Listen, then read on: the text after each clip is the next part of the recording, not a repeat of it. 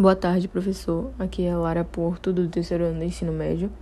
Eu vou falar um pouco sobre a Semana de Arte Moderna que ocorreu em 1922, alguns de seus participantes, histórico, a sua repercussão na época e a sua repercussão se ela tivesse ocorrido nos dias atuais. Bom, começando, marcando oficialmente o modernismo brasileiro, aconteceu em São Paulo em 1922 a Semana de Arte Moderna que contou com apresentações musicais, conferências que se intercalavam com exposições de esculturas, pintura, arquitetura, a fim de trazer uma visão nova ao cenário artístico brasileiro. Ela recebeu muita influência das vanguardas europeias e foi marcada por uma renovação geral no campo artístico, que gerou um escândalo ao público da época, que já estavam acostumados com uma arte mais conservadora, entre aspas. Alguns artistas que destacaram no evento foram os arquitetos Antônio Maia e George Purzbel, perdão se eu tiver pronunciado equivocado, os escritores Graça Aranha, Luiz Aranha, Mário de Andrade, Oswald de Andrade, Menotti Del Pitcher, Sérgio Millet e Tácito de Almeida. Os escultores Vitor Brechetti e Hildelgardo Leão Veloso, os músicos Alfredo Gomes, Hernani Braga e Paulina Ambrosio.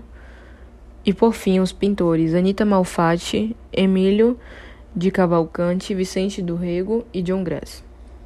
A Semana de Arte Moderna, como foi citado anteriormente, gerou muitos burburinhos entre a população que não estava acostumados com uma nova proposta modernista, que só aumentou ao longo da semana esses burburinhos.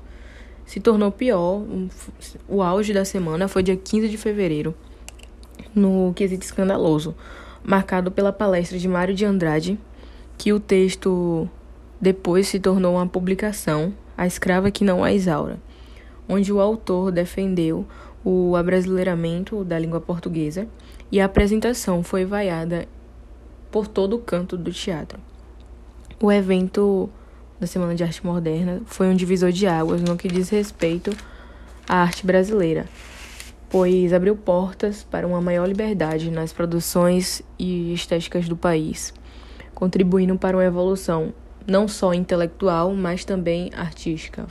Foi um evento que deu maior liberdade de expressão para esses artistas. Agora, trazendo mais para um contexto atual, a Semana de Arte Moderna receberia nos dias atuais uma repercussão um pouco maior devido à maior facilidade de acesso à informação através das mídias e seria mais aceita pela sociedade, tendo em vista que ela abordou temáticas que até hoje são importantes pautas para discussão, como por exemplo o racismo representado antigamente na obra de Macumaíma do personagem de Mário de Andrade, que era um índio negro caboclo que valorizava o pobre, mas alcançava a inserção na sociedade por meio da sua criatividade. Essa questão do racista, até os dias de hoje, ainda é muito discutida, muito debatida entre toda a sociedade e direto é abordado nos setores midiáticos sobre a pauta. A questão também do desejo da criação de algo completamente nacionalista ainda se faz presente nos dias de hoje. E no momento atual político brasileiro também, os principais gestores que era para quem era mais influenciar o meio artístico e cultural, histórico do nosso país, estão querendo cessar, findar com os mesmos. Então, a maneira de celebração da arte moderna seria muito bem receptiva, pois além de celebrar, ela traz uma crítica e reflexão com relação a fatores cotidianos. Então seria um importante